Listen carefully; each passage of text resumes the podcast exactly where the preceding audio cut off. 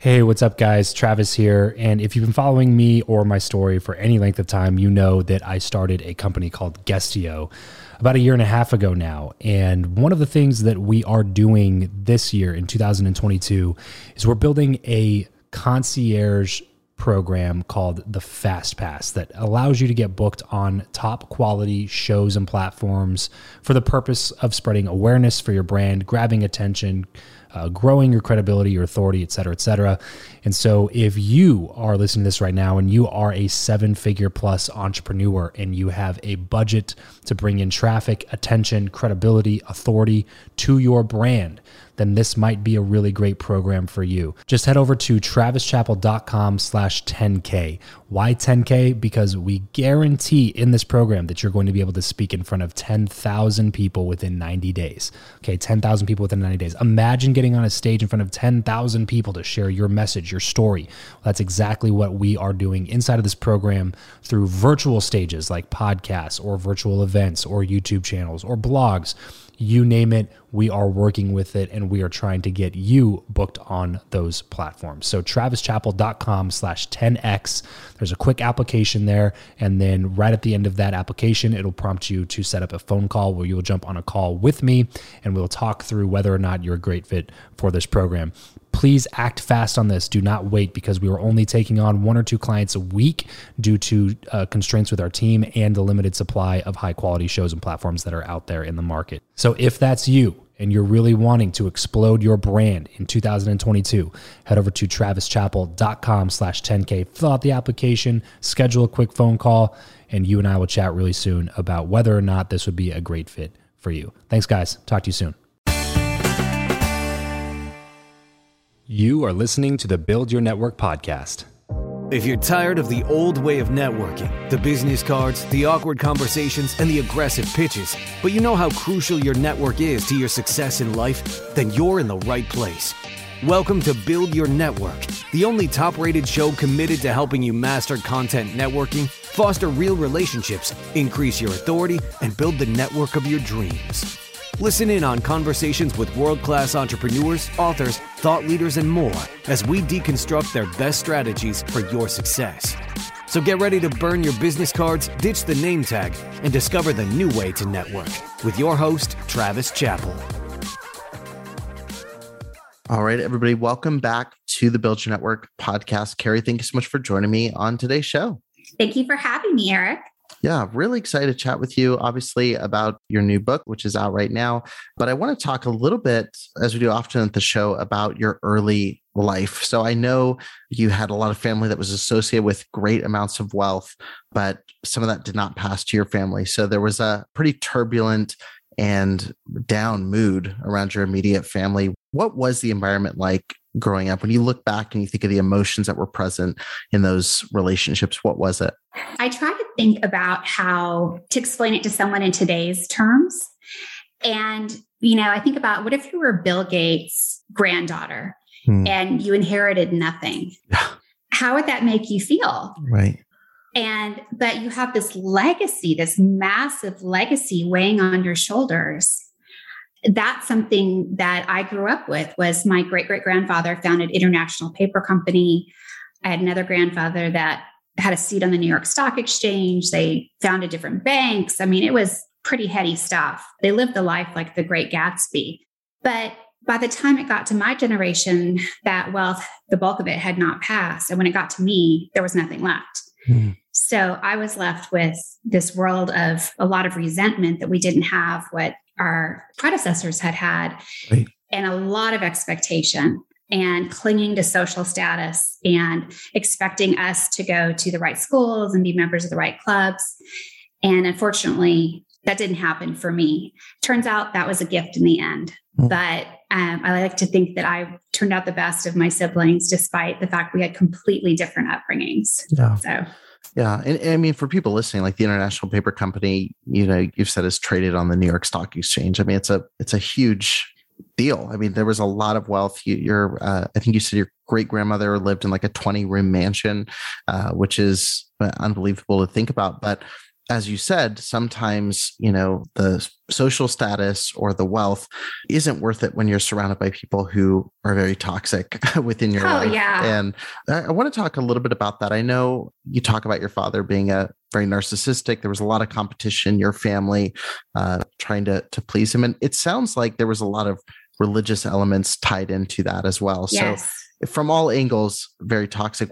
How did that play out and how did that affect your view when you looked out at life and said okay this is the path i want to go on how much did that inform it?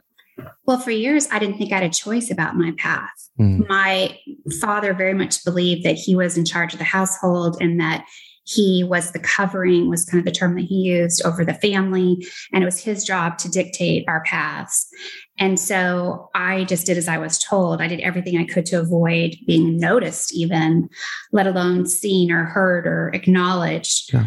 so i just tipped around and walked on eggshells and just again i mean i I joke, my dad leaned over the crib and said, Not only are you going to college, but you're getting a graduate degree too. yeah. Because in our family, that was just what you did. Yeah. And so I, I did that and I ended up going to law school. He created this dynamic in our household that was full of shame and self criticism and self loathing and mm, competition, yeah. not bet- just between siblings, but between our mother for his affection. It was a very sick, twisted dynamic.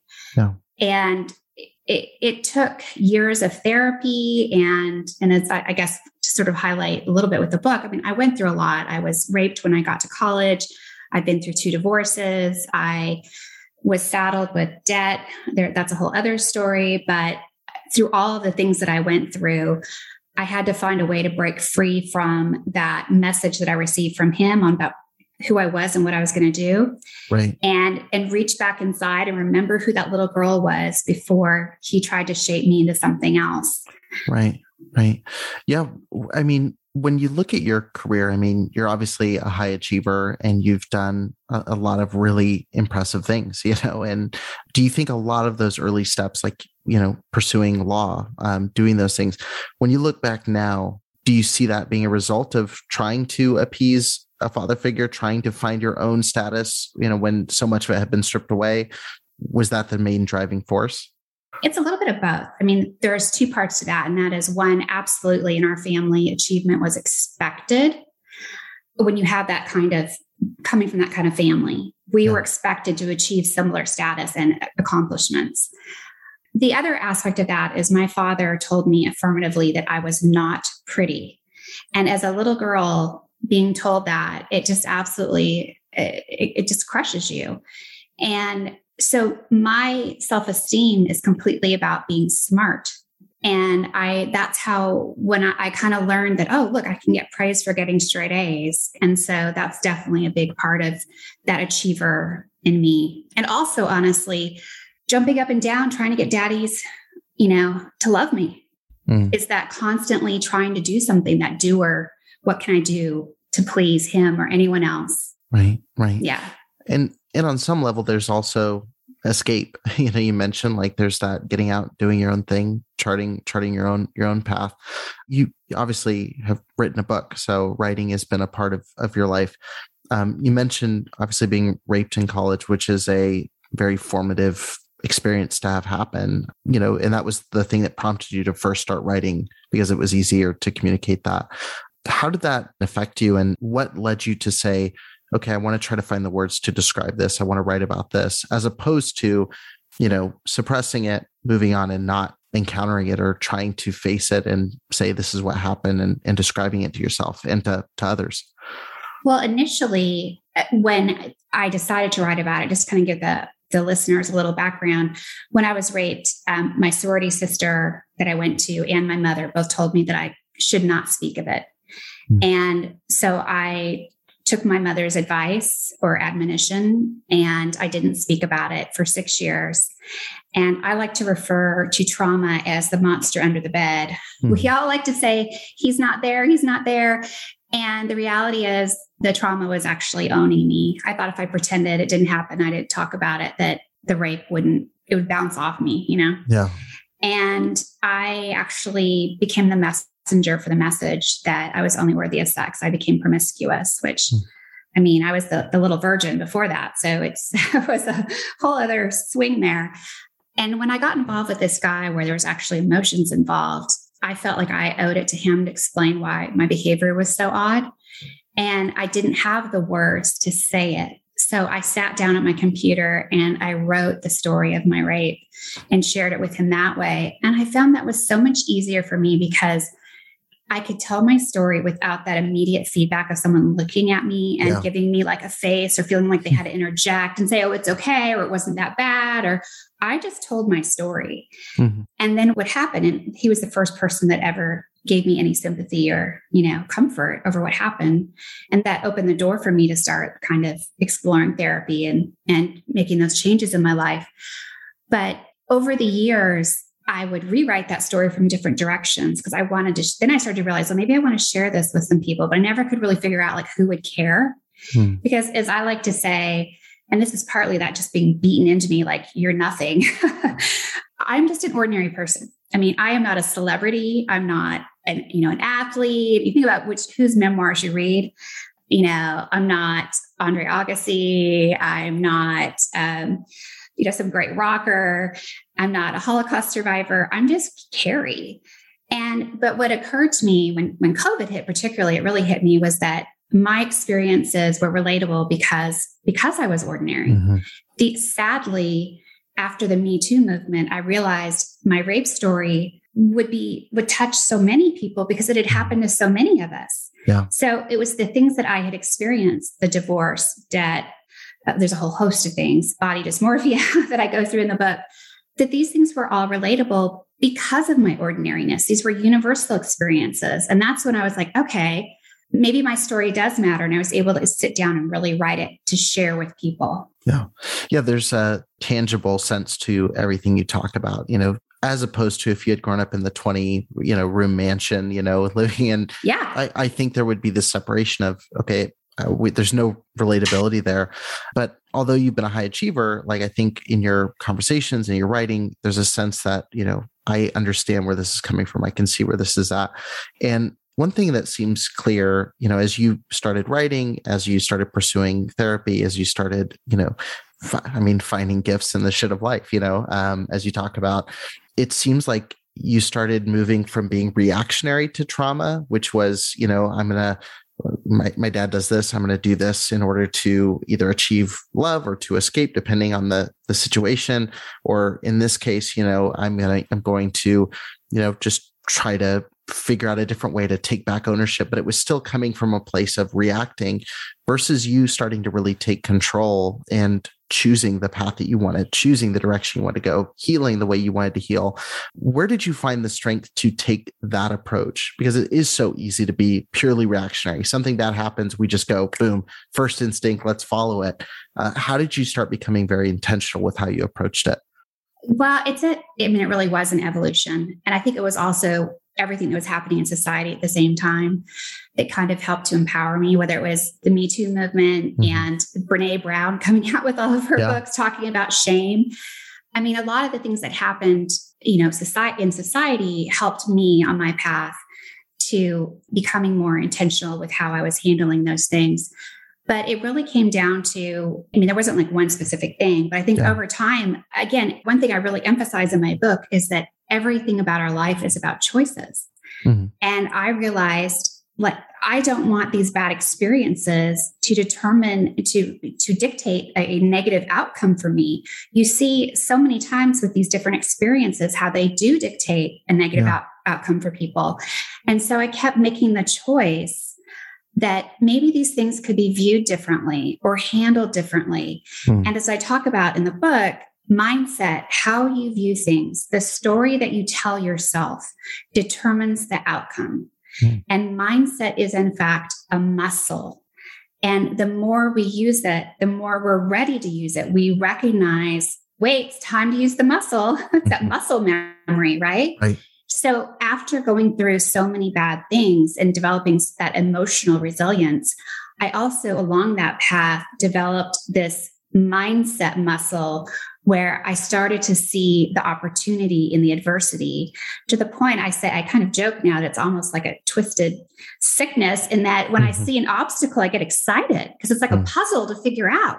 Yeah. So I see anytime there's something that could be perceived as an obstacle or a hardship, I immediately go to where is the opportunity here? I know it's here because the two are coupled together.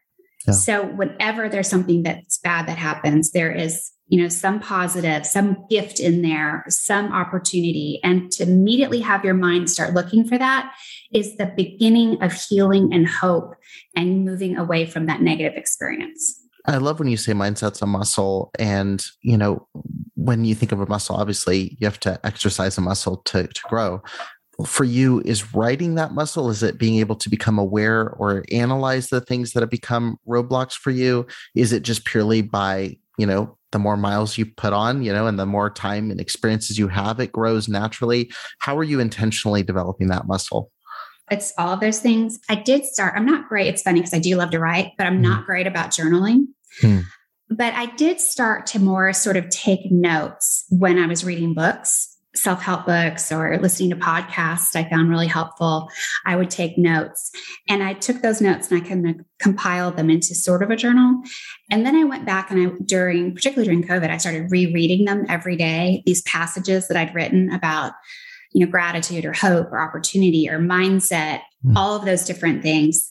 And then once I kind of had that put together, I actually recorded it and I put it on my phone. Mm-hmm. And so if I don't have time to read, like I'm drinking my coffee and I'm, you know, making something or getting making breakfast, I listen to that. And I'm actually, it's like positive affirmations, but more than that, it's I challenge myself where I may say something that may seem uh, I know there's a lot of science about affirmations, but I may say something that may be not completely true, but in a way that gets my mind going. Like I'll say, for instance, if you've read the book, you know I suck at tennis. I am not an athlete by any means, but I am into fitness and I love to work out. And so I have been saying to myself, okay, I am an athlete, which you would go, no, you're not.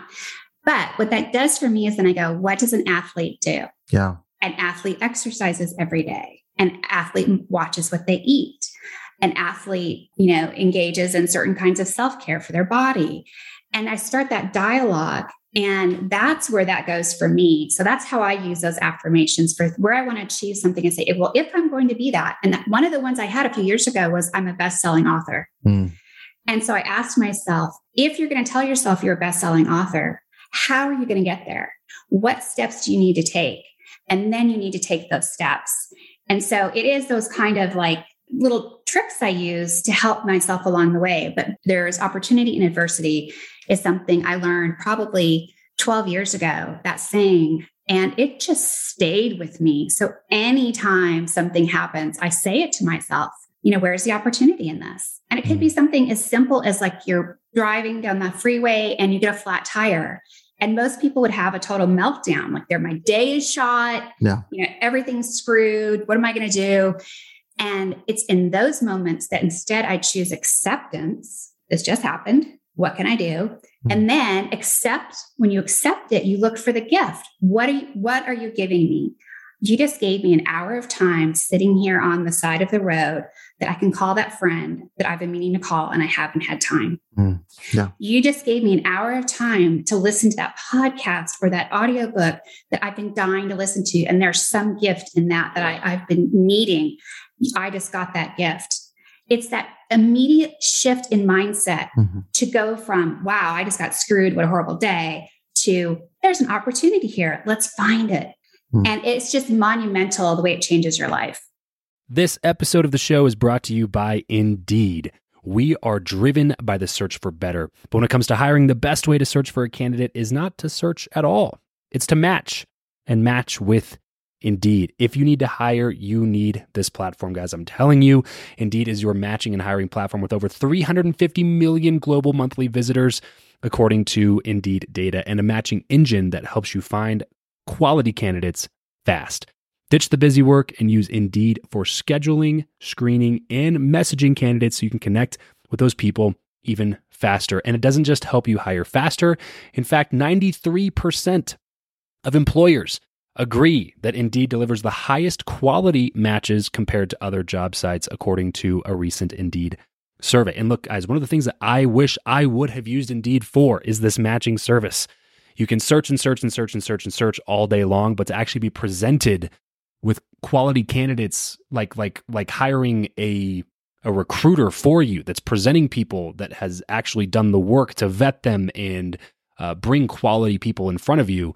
That work by itself is uh, the fact that it's done by a software instead of like a team of high quality recruiters is is pretty insane. So they leverage over 140 million qualifications and preferences every single day, which is why Indeed's matching engine is the best one that you can use. It's constantly learning from your own preferences. So the more you use it, the better it gets at doing the job for you. Join more than 3.5 million businesses worldwide that use Indeed to hire talent fast. And listeners of this show will get a $75 sponsored job credit to get your jobs more visibility over at indeed.com slash Travis. Just go to indeed.com slash Travis right now and support this show by saying you heard about Indeed here on the podcast. Indeed.com slash Travis. Terms and conditions apply. If you need to hire, you need Indeed. Yeah, absolutely. There's two things there. One, I mean, with affirmations, there's a lot of people you'll see who do the affirmation without the work, you know, and they'll say, I'm going to be. I, and I remember when I first started hearing this, a, lot of people that were high on the, you know, on all the different conferences or the, you know, they would go and listen to some speaker and, and they would say, you know, I'm going to be rich. I'm going to make a million dollars. I'm going to do this. And it ended up on a vision board somewhere and they would just say it all the time. But I love that you specify you because I for me I was I was like that's so stupid. They're never going to do that. You know, it's right. a weird spiritual thing. But then when you get to a point of realizing like okay, just like you said, how do I chart the course to that? If I am you know, for me, it was getting up early. Like I was always night owl. And then once I had a kid, I was like, I cannot do this. I can't work till 4 a.m. and then, you know, try to survive the next day. So it was just saying, I'm a morning person. So what do I do? I'm going to go to bed early. I'm going to have a plan for the next morning. I have a routine. You know, it's it's a lot easier doing those steps. And the other thing I love is that when dealing with trauma, this is also huge, is you don't just brush by it and say it's not a big deal. I think that acceptance part is so key.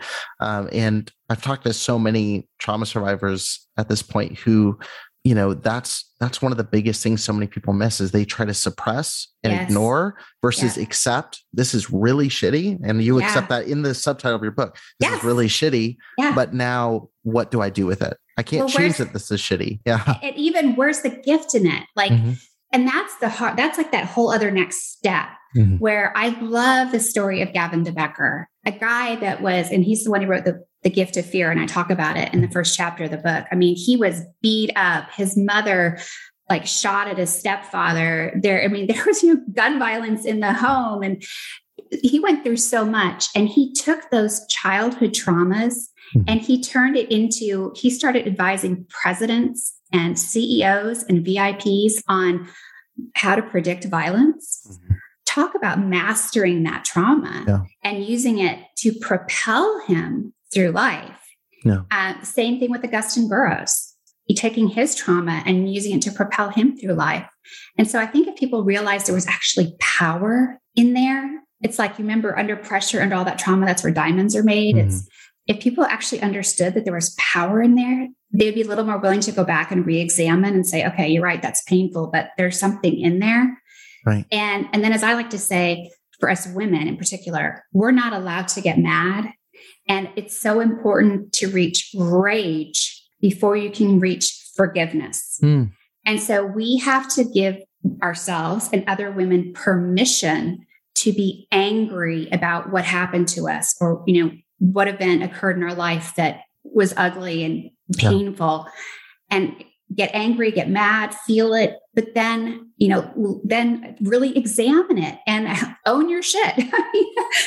Take a look at it and and and then find the good in it, find the gift. Yeah, yeah. I mean, I have to ask. I mean, this shows build your network, and and we talk so much about relationships. How important have relationships been in doing this? Because there's so much self discovery and self learning that you have to go through. But what role have relationships, healthy relationships, played in this uh, in this progression? Healthy relationships i mean are the are the thing that that power you forward And for me, at times they may just be it just been like moments where I was so deep in with the negative friends that I just had little glimmers of hope here and there of these friends that were more like shining stars that I looked up to. And, uh, you know, they probably were more accessible than I even gave them credit for being. Um, you know, you put them on a pedestal and you're like, wow, if I could be like that person, they have it all figured out. As you learned from my book, that's never true. but yes, those relationships have been critical. You know, I, I am so blessed. I have to say, there are many times when I access my Rolodex to help other people because I realize how blessed I am to have access to people that many people don't. We ask everybody who comes on the show, do you believe who you know or what you know is more important and why? And obviously, you know a lot. You're well educated. You've had a lot of success. Uh, but also, like you said, those relationships can be a huge propelling forward in business and in life and just mindset. Which of the two do you think is most important and why? I think it's actually most important to really know yourself. Hmm. I kind of wouldn't pick either. Hmm. I think a lot of people think they know it all. And one of the biggest takeaways, and that I'm so honestly honored that people have come to me and said, you know, I had you on a pedestal and I thought you were this perfect person. And then I read your book and I realized, wow, I had it all wrong. I didn't know her at all. And being able to, people, when they actually pull back the curtain and see the authentic you, realize that I really didn't know much.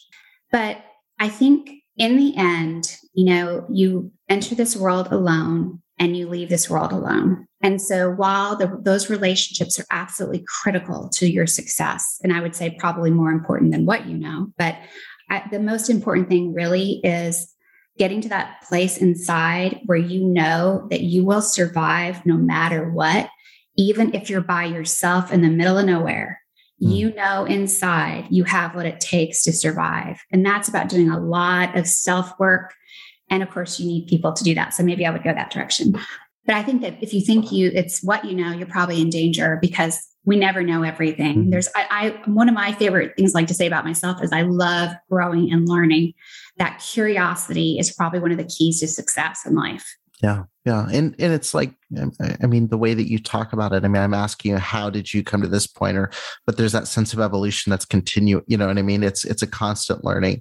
And it's it's the moment that you think, oh, I've got it, that life tends to throw something that reminds oh, you yeah. you don't. You know? Oh, I am so conscious of that. I am so conscious of that. I'm always like, look, you know, I do not have a, a, big ego. I don't think I know it all. And because the mm. minute you do, your God will smack you down.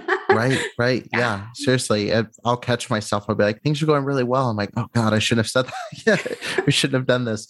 Here's 2020 and try to figure this out, you know? And right. but it it is, it's it's such an important journey. Um, and I, I really appreciate you kind of sharing that that process because it's it's interesting to me seeing someone write transparently about all of that, you know, and, and what that process looks like. There's a lot of people that write books on here's my perfect morning routine that gives me, you know, these miracle days and these, uh, here's this perfect process that gives me a win every time. And I think you can learn just as much from the things that didn't work out or the things that were, you know, unexpected, oh, yeah. you know, tragedies or failures or mistakes or, you know, just missteps in, in certain ways. I believe that people learn through stories. When I wrote this book, I really thought about if I was reading this book, how would it make me feel? And I know that, I mean, there are other people out there who've written books recently that are pretty popular where it's, you know, they're in their face telling them what to do. Mm-hmm. and I don't, I don't like someone doing that with me. And what's, and I'm really glad I wrote it the way that I did, just sharing my stories and just being really authentic and open because every person that's come to me about the book has taken something different away from it. Mm. And if I had set out to say, well, this is what you need to learn, it would have been a completely different outcome. And I'm I am just blown away by some of the things people have said to me. And I feel incredibly blessed that people are, you know, getting great stuff from this book. So yeah, that's amazing. Well, I, I, definitely encourage people listening to grab a copy of the book. There's a there's a link in the show notes, and we'll obviously remind people again here at the end. But I, I want to move us into our random round. We like to ask everybody, you know, a set of questions just to get to know you a little bit better. But obviously, someone wants to get to know you really well. Uh, they should grab a copy of the book. Uh, check out some of your other podcast appearances. There's there's a lot of great stories to cover. I'm I'm curious what what profession other than your own do you think it would be fun to attempt? Oh, that, ooh, this is a good one. I really get to, um, since I'm all about authenticity and just owning it. You know, in my secret fantasy world, I would be the next Oprah. Hmm. to to interview, to be able to have these conversations with. Yeah, well, so for me, I mean, what I do for a living, I interview executives for a living. And one of my gifts that God has given me is the ability, because I'm so authentic, I don't go in this true interview style. I tend yeah. to, re- I'll reveal something about myself when I'm talking to them. And that gets people to relax. And, and people tend to reveal more to me than they would to anybody. Hmm. And and part of that too is I I trust them with their I mean they trust me with their stories. And I would love to be in an environment where I could do that on a more public level, where yeah. I could really get people to share their stories. And I think I go after different things than most people do because I hate small talk. I really, really want to know who somebody is because that's where all the good stuff is. Right. Well, all these people are walking around with these amazing stories that we never get to know. Even our friends, we don't ask these questions. Yeah. So, yes, that would be my sort of secret fantasy um, job. If you could sit on a park bench with anybody, past or present, and talk with them for an hour, who would it be and why? Ooh, off the top of my head, one of my favorite people who I just love is Dominic Dunne hmm. or RGB, the former Supreme Court Justice. And then someone that's inspired me a lot, who you would never think, RuPaul. Hmm. I think we would just have a great conversation. So, right, right. How do you like to learn best? Is it through books? Is it through podcasts, watching videos? What's your What's your favorite way to consume new information? All of it. I'm a sponge. I mean, so I obviously, clearly, I love to read. There's times when my, as you read in the book too, my eyes are funky. I have weird eyes. I have issues. So sometimes my eyes get tired, and so I'll just, you know, put on a podcast or an audiobook, or just need to veg out in front of the TV. But I'm always seeking and learning and looking to explore. And, and it could just be I meet a random person and I, I start a conversation. I find I see there's a golden nugget in there. I just have to learn more. So it's, you know, it's all of those ways. Give me a glimpse of your morning routine. So I do something a little different than most people. I know a lot of people get up and immediately exercise. For me, my peak cognitive function time is right when I wake up in the morning. So that's when I tend to write hmm. or anything that, because I'll wake up with ideas and I'm like, oh my gosh. Sometimes in the middle of the night, I'll wake up and I'll write something yeah. down. But I'll wake up and I'm like, okay, I'm, I'm going to write for two hours. And then I'll, I'll let, I'll start my real day, my work work or whatever.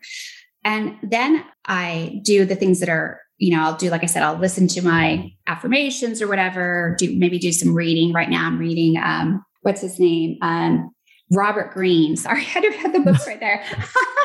um, the uh, he's got 365 days of of something. Um, so reading him, uh, but then I exercise at 11 a.m. And I do that for a couple reasons. I'm central time, it's lunchtime, Eastern yeah. time. It kind of works out. But also, then I've got my exercise in. If I can still go to lunch with people if I need to. And then I have the rest of my day for emails and phone calls and all of that. But I've gotten those things accomplished that were most important to me. Uh, what's your go to pump up song? Oh, well, you'll, this won't surprise you. And if you know, there's also a playlist for my book. I don't know if you saw yeah, that. I saw that. Yes, yeah, we'll yes. link to that as well. Yes, probably I will survive. Hmm. it's a good theme song for the book for sure. Yeah, yeah. What is one thing that you're not very good at? Well, tennis. so, there's a whole chapter in the book about it.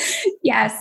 Yes. Uh, and then, uh, what's the best place for people to connect with you online? So, obviously, they can pick up the book, but if they wanted to follow your journey as it's going, where's the best place for people to connect with you? Well, um, I have this amazing assistant who is helping me with my social media. She's such a blessing. So she's doing she's doing a great job with my Instagram. But I also mm. I'm very active on LinkedIn. That's being an executive recruiter. That's my my home space. But so on LinkedIn, it's it's at Carrington ATX same thing on Facebook or Twitter. And then I have my author website, which is carrington-smith.com. Uh, and then, of course, on LinkedIn, it's under Carrie Smith Trabue. So Perfect. Perfect. Well, I definitely encourage anybody listening to go and check out all of those links if you enjoyed this conversation today. And I know I definitely did. So thank you for for joining me on the show and for for sharing about your book. I really appreciate yes. it. Oh, and the book title, Blooming Finding Gifts in the Shit of Life. And it's available on Amazon and also it's in audio, audiobook too. So yeah. Perfect. Perfect. Yeah, definitely go and check out a copy of the book. And uh, thank you again, Carrie, for joining me on today's show. Thank you. This has been amazing. Thank you so much for having me. Yeah, it's been great. That's it for this episode. If you want to connect with Travis and other like-minded people who also listen to the show, then you're going to want to head over to travischappell.com slash group to join his free Facebook group, Podcast to Profit. Travis will see you there. And remember to leave every relationship better than you found it. Say goodbye to your credit card rewards. Greedy corporate mega stores, led by Walmart and Target, are pushing for a law in Congress to take away your hard earned cash back and travel points to line their pockets. The Durbin Marshall credit card bill would enact harmful credit card routing mandates that would end credit card rewards as we know it. If you love your credit card rewards, tell your lawmakers hands off my rewards. Tell them to oppose the Durbin Marshall credit card bill. You know how to book flights and hotels. All you're missing is a tool to plan the travel experiences you'll have once you arrive. That's why you need Viator. Book guided tours, excursions, and more in one place. There are over 300,000 travel experiences to choose from, so you can find something for everyone. And Viator offers free cancellation and 24 7 customer support for worry free travel. Download the Viator app now and use code Viator10 for 10% off your first booking in the app. Find travel experiences for you. Do more with Viator.